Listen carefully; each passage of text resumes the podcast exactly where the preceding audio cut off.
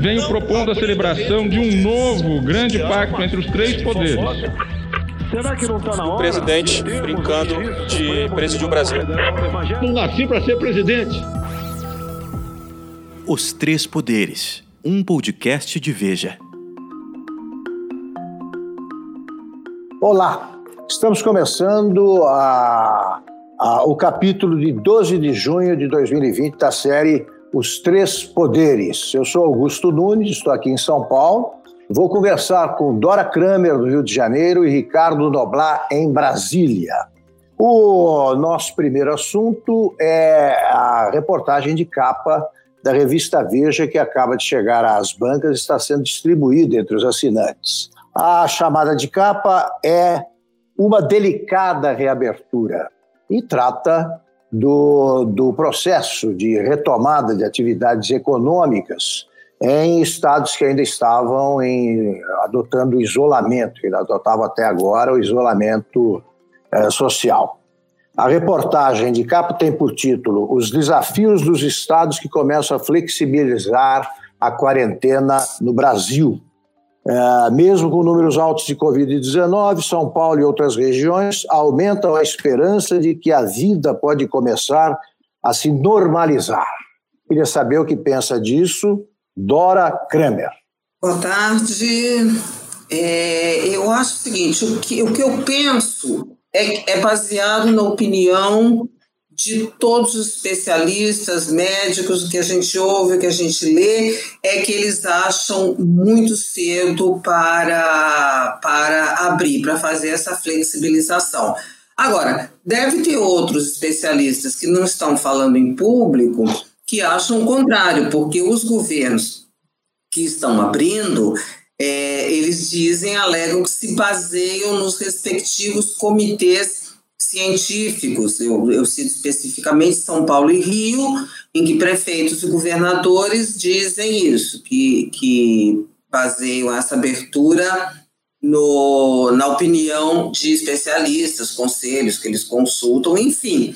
Eu, não há como saber a impressão, é, é porque é uma conta simples. Se os casos ainda estão aumentando, não seria hora de abrir. Isso baseado em países que só fizeram essa abertura depois que os casos começaram a uh, resumir. Agora, é alguma coisa, é um tirateima que a gente vai ver da melhor ou da pior maneira possível daqui a alguns dias, quando aí começarem os efeitos reais nas pessoas efeitos negativos ou positivos do que, que significa essa abertura e o fato é que as pessoas estão aderindo a essa abertura. As ruas estão cheias, tem fila na porta dos shoppings, tem os shoppings em São Paulo chamados populares que abriram às seis horas da manhã, tinha gente na fila para entrar num shopping, um shopping center às seis horas da manhã, que eles foram autorizados a a, a funcionar de 6 às 10 ou de 6 às 11, não sei, né, de 6 às 10. Então, isso mostra também que as pessoas é, estavam muito sem paciência já com essa com o confinamento e resolveram sair às ruas. Vamos ver a consequência disso, né? Eu não sou capaz de antecipar esse quadro, sou, só está na minha alçada torcer para que não seja, não tenha o um efeito pior. Ricardo Noblar, o que, que, você acha? Todos os médicos e cientistas, como disse Dora, é, de referência nacional e mundial, todos eles dizem que a reabertura está sendo muito cedo no nosso caso. Muito cedo. Porque nós não fizemos um número de testes suficientes, fizemos pouquíssimos testes. Porque nós não temos como monitorar essas pessoas que pegaram ou não pegaram o coronavírus justamente por falta de testes e porque é, os números continuam assustando, e assustando muito. O último boletim que saiu há pouco, é, feito pelo chamado consórcio de imprensa, que está levantando isso a cada seis horas, e que engloba vários veículos de comunicação, esse boletim mostra um crescimento exponencial do número de casos novos e do número, naturalmente, de mortes. É, nós estamos numa situação de ser possível até o final da semana, o início da próxima, mas possivelmente já no final desta semana, de o Brasil ultrapassar em número de mortos o Reino Unido, que é, até agora, o segundo colocado no ranking dos países com maior número de mortes, só atrás dos Estados Unidos. Claro que há como se fazer mil contas para se provar que isso é relevante ou irrelevante, mas, objetivamente, nós temos o terceiro número de mortos e vamos chegar ao segundo número de mortos. E é possível a continuarem as coisas assim, e não há indicações de que nem o primeiro grande, grande onda do coronavírus já tenha passado sobre o país, ou esteja passando sobre o país, é possível que a gente chegue lá em agosto, como os próprios cientistas e médicos é, calculam, numa condição de emparelhar com os Estados Unidos, pelo menos em número de mortes. Isso é grave. E, e no entanto, é, a população não está se dando conta disso. Uma coisa são as pessoas que têm uma opção trágica a fazer: ficar dentro de casa e morrer de fome. E isso não está sendo assim, porque o governo é, está dando esse auxílio emergencial aos mais vulneráveis. Mas, enfim, é uma, uma opção trágica de ficar dentro de casa e passar necessidades ou de ir para a rua. Essas eu entendo o comportamento dos que dizem, bom, a morrer em casa ou a passar maiores necessidades, eu vou para a rua. Agora, as outras que podem passar esse tempo recolhido, eu não entendo esse, esse comportamento coletivo. Ah, eu estou de saco cheio, ah, eu já não aguento mais. Muito bem, mas nós estamos numa pandemia, nós não temos vacina contra o vírus e nós não sabemos ainda se não vai acontecer uma segunda onda depois que a primeira depois que a primeira quebrar sobre o país, que ainda não quebrou. Todos os livros que eu já li sobre pandemia, e eu tenho lido muito sobre pandemia nesse período que a gente está recolhendo, mostram exatamente o mesmo quadro. As pessoas, a partir de um certo momento, não ligam mais, acham que não vai, que já aconteceu, que o pior já passou. Pode ter passado em algumas regiões, em algumas áreas, noutras não. Noutras não.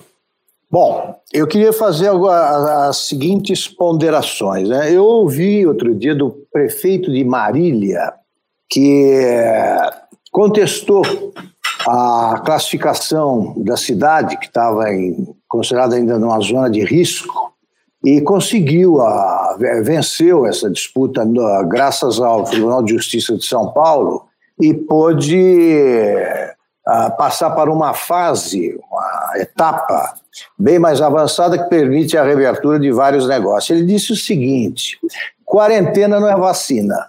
A quarentena foi feita para permitir que um sistema de saúde em frangalhos tivesse condições mínimas de suportar o, o afluxo que viria aí com a, a contaminação maciça da, da população brasileira e já, já estamos em quarentena, por exemplo, aqui em São Paulo, há mais de 70 dias. Nenhum país europeu eh, ficou tanto tempo. Fizeram uma quarentena mais radical e por tempo menor. Talvez tenha sido esse um dos erros cometidos aqui no Brasil, né? muito extensa. Agora, o, a gente tem de, de relativizar essas coisas sem dourar a pílula. Né? O Brasil tem muitas mortes, é, em números absolutos, pelo tamanho da população. Né? Se você pega, por exemplo, o número de mortos por milhão, a Bélgica tem muito mais, ah, muito, tem um número de mortes mas muito superior ao do Brasil. Quer dizer, a Bélgica pequena, tamanho de um, vários estados que nem são grandes aqui do Brasil, ela se põe por milhão, é um negócio pavoroso. Morre-se muito mais. Toda morte é uma tragédia, não estou minimizando o que acontece aqui no Brasil, não. Mas os números aqui serão sempre impressionantes. Você pode ler pelo avesso. O número de recuperados do Brasil o Brasil é quem mais recupera no mundo. Se você for ufanista, você começa a achar que o brasileiro se cura mais rápido. Não é nada disso é porque os números absolutos são sempre grandes aqui no Brasil.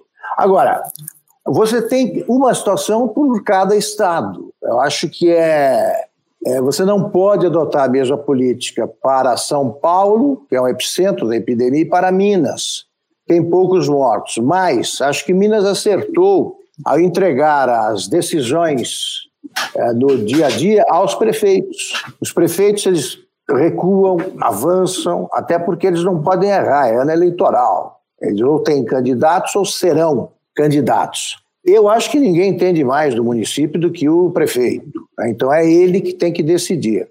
A distribuição por zonas também prejudica cidades grandes que estão em boa situação, porque elas passam a receber os doentes das cidades menores ali perto, que aí que não, não, não tiveram meios de se preparar ah, em matéria de leitos de UTI, respiradores, essas coisas todas. As cidades maiores têm. Dou um exemplo: Ribeirão abriu e aí recuou porque começou a receber pacientes das cidades vizinhas.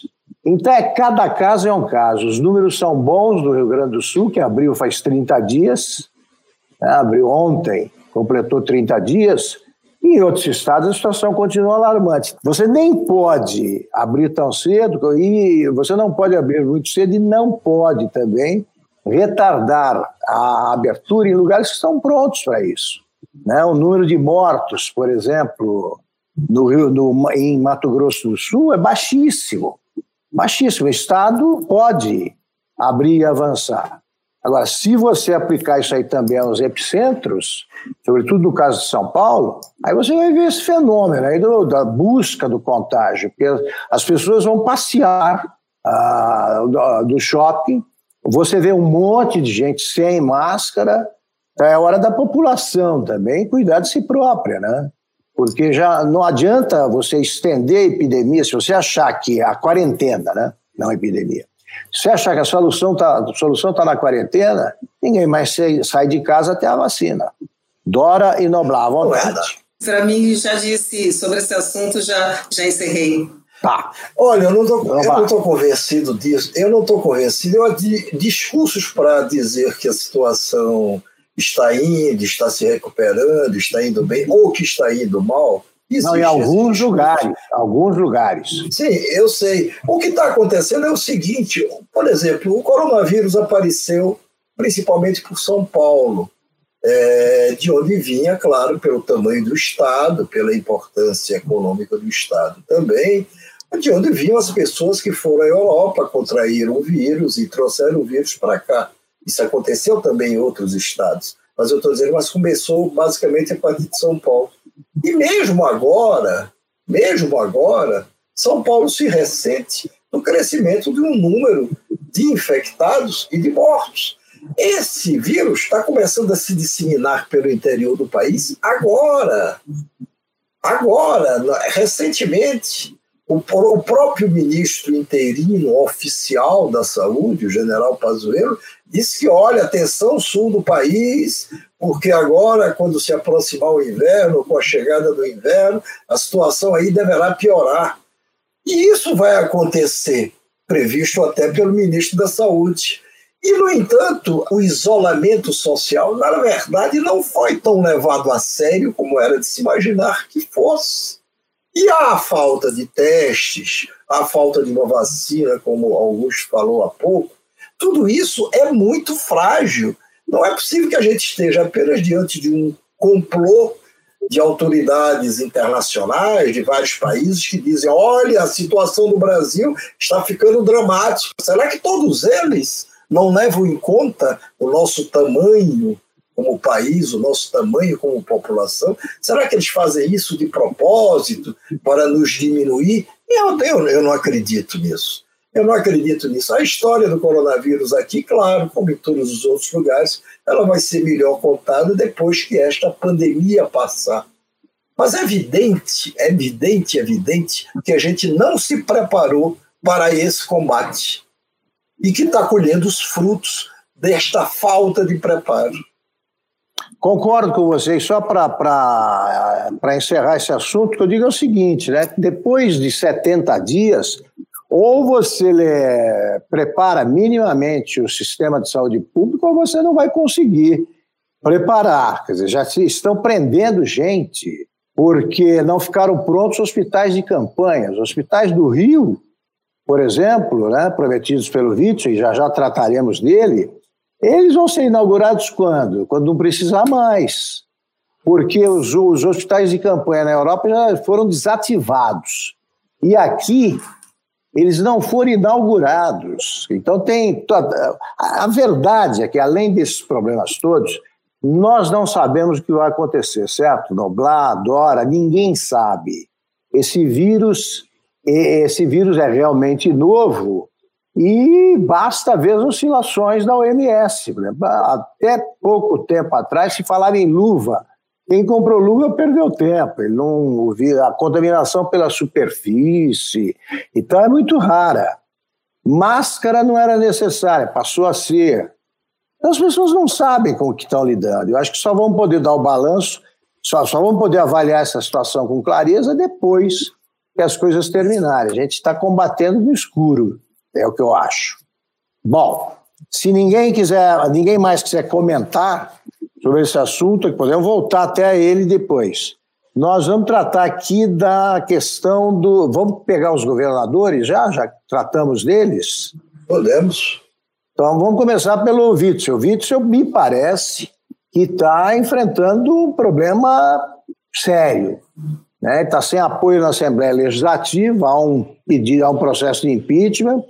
É, a Polícia Federal colheu provas aí que o incriminam né, na, nesse, nesse caso do, do, da gastança com a construção e gestão dos hospitais de campanha.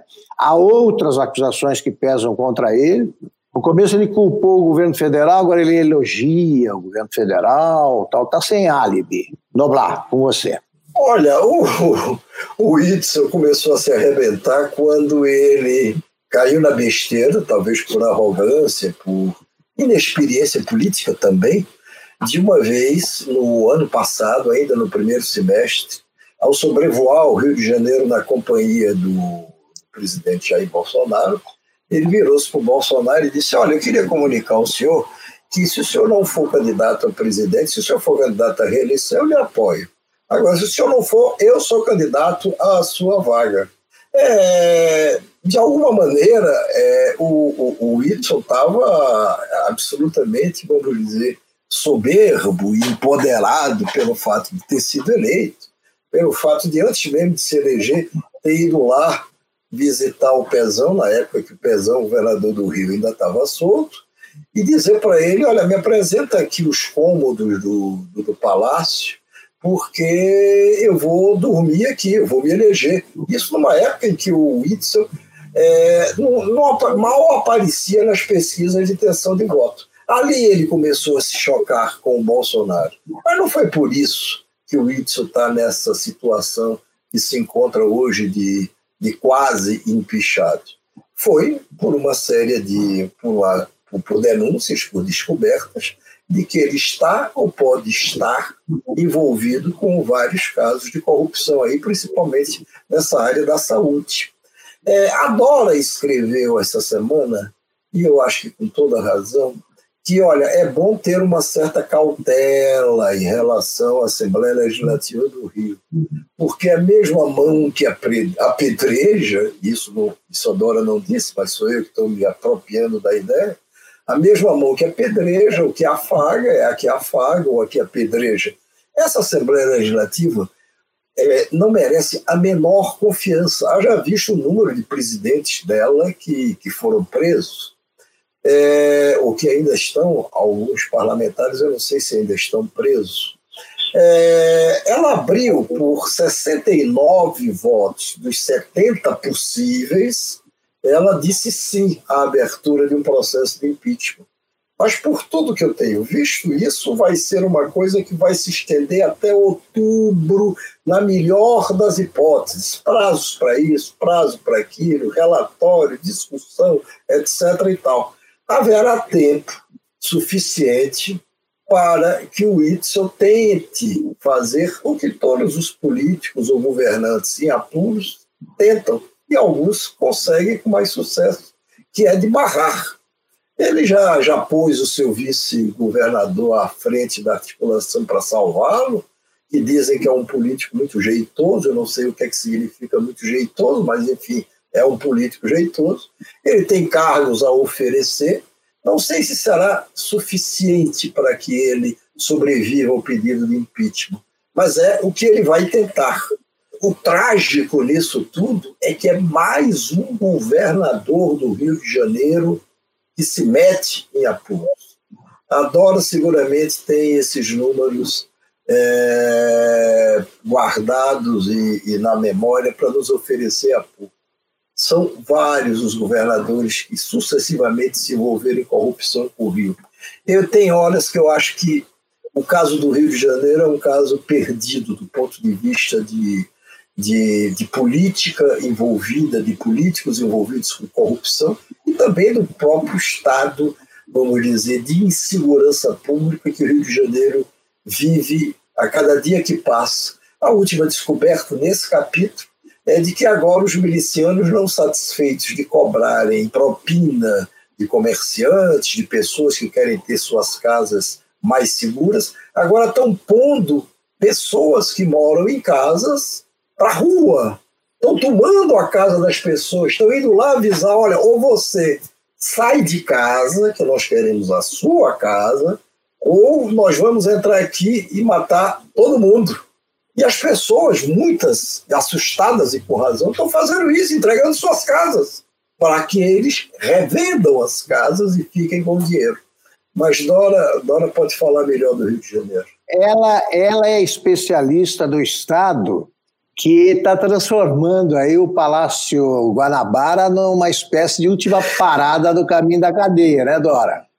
É, vou ser rápido, porque tem muito assunto político hoje, entendeu? Tem a recriação do Ministério das Comunicações, devolução de uma MP, são coisas muito importantes. É, em relação ao Rio de Janeiro, são cinco os governadores, ex-governadores, que já passaram pela, pela prisão, e três presidentes da, da Assembleia Legislativa. O histórico da Assembleia Legislativa do Rio de Janeiro é, não é, é, torna lícita a desconfiança de que esse movimento é, dessa votação por unanimidade, aliás, uma votação que poderia, uma decisão que poderia ter sido tomada pelo presidente da Assembleia, mas que resolveu é, abrir para o plenário para ficar patente a posição de todos os, os, deputados é de que a Assembleia tenta é, é, vender uma, uma, criar uma dificuldade aí para vender uma facilidade para o Witzel, é, dado que a, a Assembleia Legislativa do Rio nunca se impressionou com o envolvimento de ninguém em casos de corrupção. Nenhum desses é, governadores que foram, que passaram pela, pela prisão, foram é, alvos de processos de impeachment. Isso não quer dizer que o Witzel seja inocente. As coisas têm que ser separadas. Mas a gente precisa entender que esse movimento da Assembleia Legislativa, vendo de quem vem, isso vai render, nesse prazo a que o Noblar se referiu, entre a abertura do processo e o julgamento final, eu acho que nós vamos ver cenas daquele que a gente sempre se refere balcão de negócios, cenas explícitas ou implícitas dessa tentativa do Witzel conseguir se livrar do processo de impeachment, que não quer dizer que ele se livre do processo que, que, que corre em outras instâncias. De qualquer maneira, me parece que ele está frito, como se dizia antigamente, porque se ele não entrar no jogo, ele será impedido. Se ele entrar no jogo, ele estará igualmente condenado no Tribunal da Opinião Pública. Portanto, aquele plano de alçar mais voos, voos altos na política, é, me parece, não tenho certeza, me parece não, está, no caso do Witzel, definitivamente arquivado. Concordo, é, ele ou ele sofre impeachment ou ele faz um acordo com a bandidagem da Assembleia e vira refém. Né? De qualquer forma, o governo praticamente acabou, né? ele como governador. Agora, tem essas investigações que não vão se limitar ao, as investigações em curso não vão se limitar ao Witzel. É porque o Brasil é, fez o que sempre precede uma roubalheira de bom tamanho. É a tal história da dispensa de licitação né, em situações emergenciais. E isso aliado à indústria da calamidade pública, tem prefeito aí que rezava para acontecer um caso de coronavírus no seu município para ter direito a mais verbas. Aí você tem a receita para o desastre, né, para a roubalheira. Era o que eu queria dizer. Se alguém quiser, vocês querem comentar o, alguns outros casos de governadores, de governo, de prefeitos, tem meio mundo aí é, com, é, metido em alguma forma de roubalheira, né? Vocês é que sabem. Se não, passamos a mais um assunto, que, porque, como disse a Dora, a pauta hoje está quente. Vamos, Vamos ao próximo assunto. Vamos em frente. Vamos lá. Vamos lá. Weintraub, né, o ministro, o criativo ministro da, da Educação, resolveu nomear reitores ali por conta própria e tal, e não deu certo.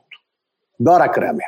Olha, era óbvio que não ia dar certo, e eu chego a. a eu, eu fico sem entender se é burrice ou provocação. Essa edição desse tipo de medida provisória, que, obviamente, é inconstitucional, e por ser inconstitucional e por estarmos na circunstância que estamos de uma relação absolutamente atritosa do, do, do, Poder Executivo com os outros poderes, e estando esse ministro na situação em que está, criando as situações que cria, era evidente que isso ia provocar uma reação muito parecida com aquela que resultou no, no fracasso da tentativa do governo de ficar maquiando dados da pandemia.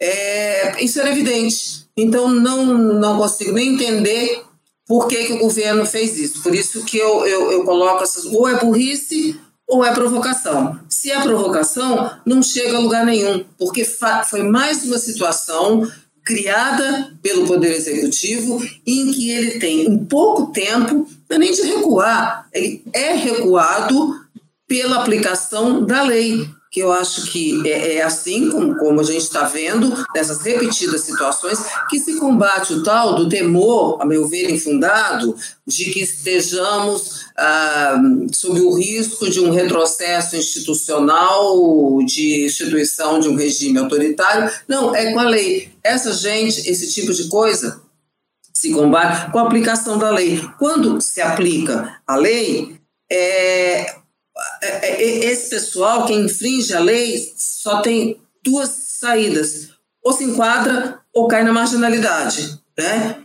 Então, eu aí, como no caso do governo é impossível cair na, na marginalidade, eu tenho a impressão que a única opção é ele, repetidas vezes, se enquadrar, até de repente se convencer que é o seguinte: tem uma Constituição e que não dá para atuar fora dela. E principalmente numa situação que vem sendo criada há um ano e meio pelo governo, em que se indispõe com todo mundo, cria atrito, conflito em toda a área, o que torna, evidentemente, a, a tolerância com eventuais ou quaisquer deslizes uh, de legalidade do governo absolutamente insustentável. Foi isso que aconteceu. O, a, a medida provisória foi para o Congresso, e num gesto que não é usual, embora seja é, legal, o, o presidente do Senado devolveu a medida provisória para o Palácio do Planalto, que, enfim, agora vai ter que vai ter que engolir essa história, ainda que tenha aí uma polêmica sobre a validade ou não, se é de imediato ou se pode valer por 60 dias, ainda que não adianta nada, porque os atuais reitores das universidades, que é a, que a MP dava direito ao Traub de, de, de substituir, eles têm mandato até agosto. Então é uma coisa inócua, por isso que eu ponho a, a, as coisas nesse cenário de ou é burrice ou é provocação.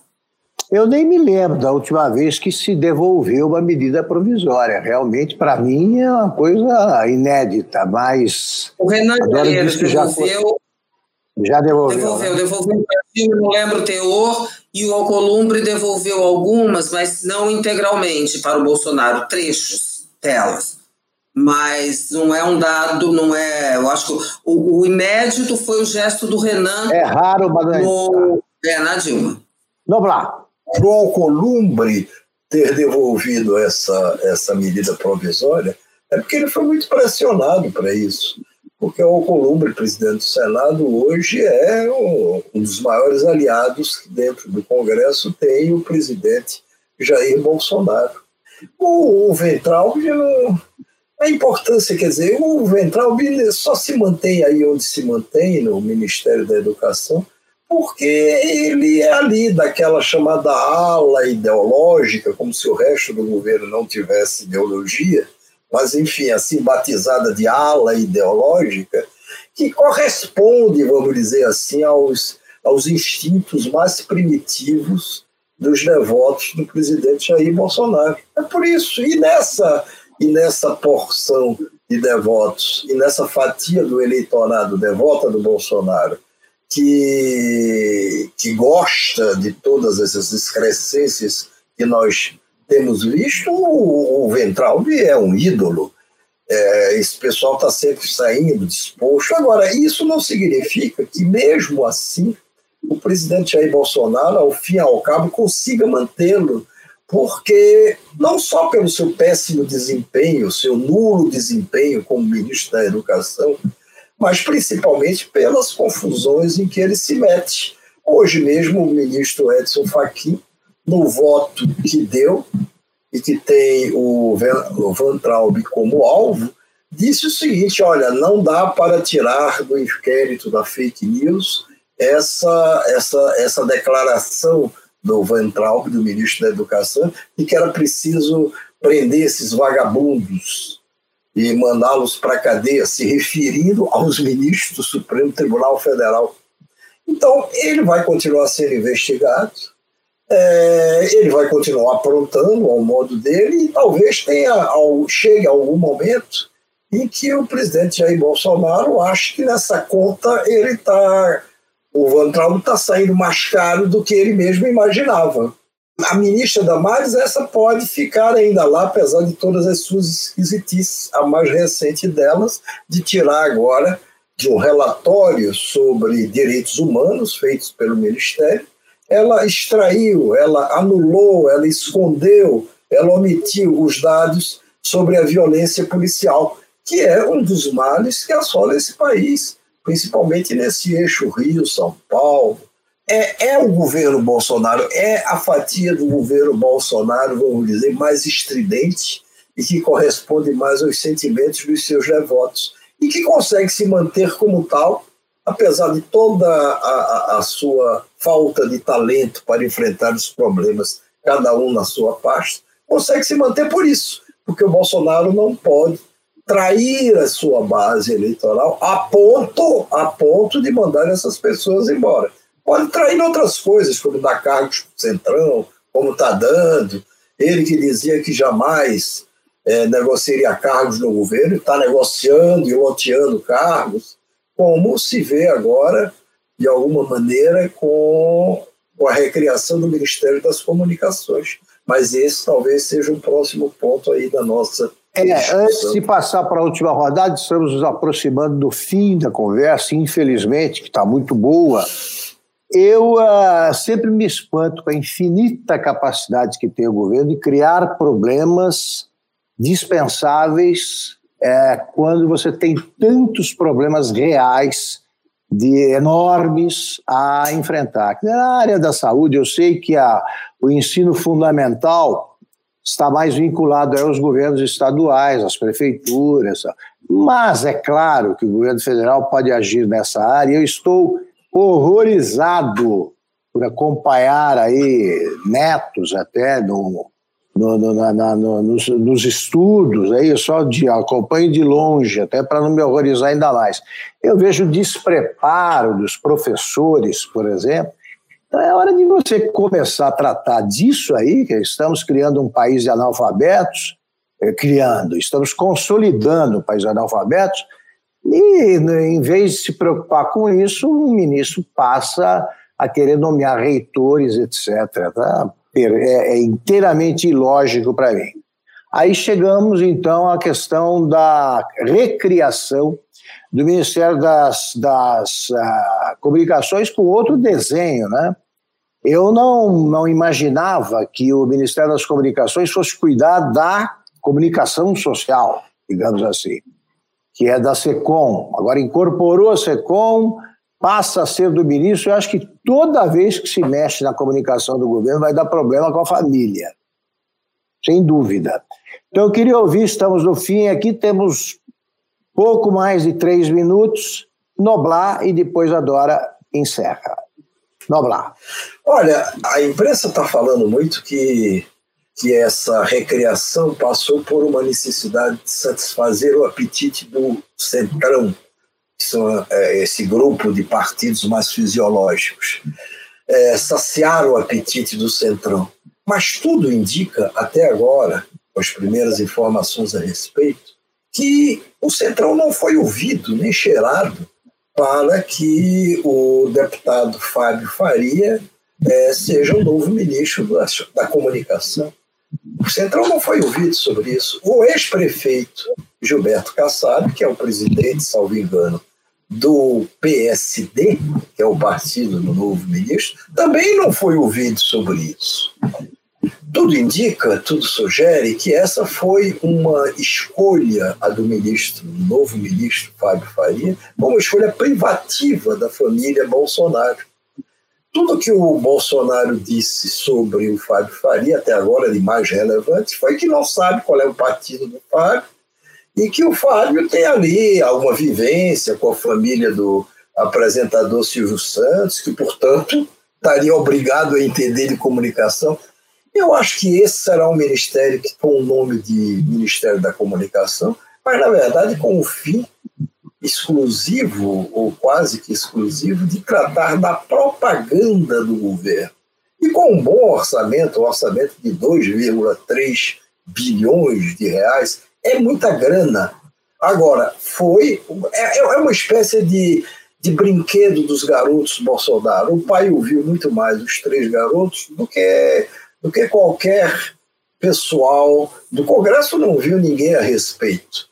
O Rodrigo Maia gostou da ideia, porque o Fábio é amigo dele, mas também não foi ouvido nem cheirado sobre isso. É um ministério para abrigar o chamado gabinete do ódio, para juntar ali o pessoal sob o comando do Carlos Bolsonaro, que manda na área digital do governo, e para que eles se entretenham ali com um ministério que puderam chamar de seu a partir de agora. Dora. Bom, eu não acredito, primeiro, que o Gilberto Kassab e o Centrão não tenham sido ouvidos. Isso é que o Gilberto Kassab, que diz que não é do Centrão, o partido dele não é do Centrão, isso é o que ele, ele divulga. Agora, se eles realmente tivessem muito contra, ah, haveria uma reação. Houve ali um desconforto inicial, mas está tudo resolvido. Está tudo resolvido por quê? Porque quando você coloca um deputado ali à frente do Ministério das Comunicações, você abre espaço sim para a ocupação de outros cargos. E a gente sabe que nessa, nessa ligação, nessa negociação com o Centrão, o governo quer fazer a coisa de, de maneira mais disfarçada possível, dizendo que não está entregando o Ministério, mas o Ministério das Comunicações é um mundo e mais. É um perigo esse novo desenho, porque mistura tudo: verba de publicidade, um ministro ligado a um dono de emissora, é, estatais, é, um ambiente em que uh, o, o, presidente da República deixa de lado qualquer tipo de ideia de não fazer a negociação política, aquilo é um mundo aberto, e mais essa questão da comunicação, levar a comunicação social, a propaganda do governo lá para dentro, é, eu acho que é, é, é, é ruim, primeiro, porque você tem uma questão de distribuição de verbas, isso está na mão do mundo político. E depois, se o presidente acha que com isso vai melhorar a comunicação, só colocando ali um deputado que é bem visto, que é visto como uma pessoa jeitosa, isso quer dizer de agrado do Congresso, por jeitoso, gente, vamos aqui.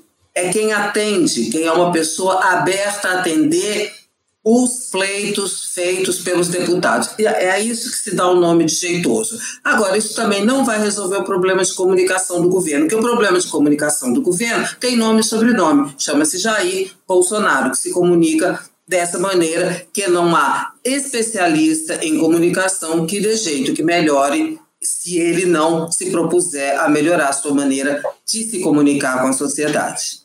Semana que vem, sem dúvida, estaremos tratando disso. Eu até prefiro esperar pelo seguinte: eu, eu também acho que eu não imagino o Gilberto Kassab é, a, a, aceitar essa indicação sem ser ouvido, até porque ele foi ministro das comunicações. E eu acho que nem é necessário você ter ali a SECOM para você fazer o trabalho que mais interessa ao governo no momento, que é garantir o apoio mínimo no Congresso para não ser ameaçado pelo impeachment. É o que eu acho. Né? O Ministério das Comunicações, olha, ele tem um poder de sedução que não é brincadeira, desenhado como é. Se aumentar, se ampliar essa esfera de atuação com verbas publicitárias, etc., claro, ele aumenta o poder de fogo, mas ele já é suficiente a ter esse objetivo imediato. Agora, eu vou pedir desculpas ao Noblai, também adora, temos de encerrar, mas com certeza voltaremos ao assunto. Quer dar uma palavrinha, Noblar? Não, ia só dizer que Ligeira. não foi indicação do Centrão. Indicação não foi. Não estou dizendo que não servirá ao Centrão. Claro que servirá ao Centrão. Eu estou dizendo que foi uma escolha privativa da família. Tá. Bem, é, chegamos ao fim do capítulo de 12 de junho de 2020 da, de Os Três Poderes, da série Os Três Poderes. Muito obrigado, Dora Kramer. Obrigado, Ricardo Noblar. Estaremos juntos mais uma vez na próxima sexta-feira. Obrigado a você que nos acompanhou.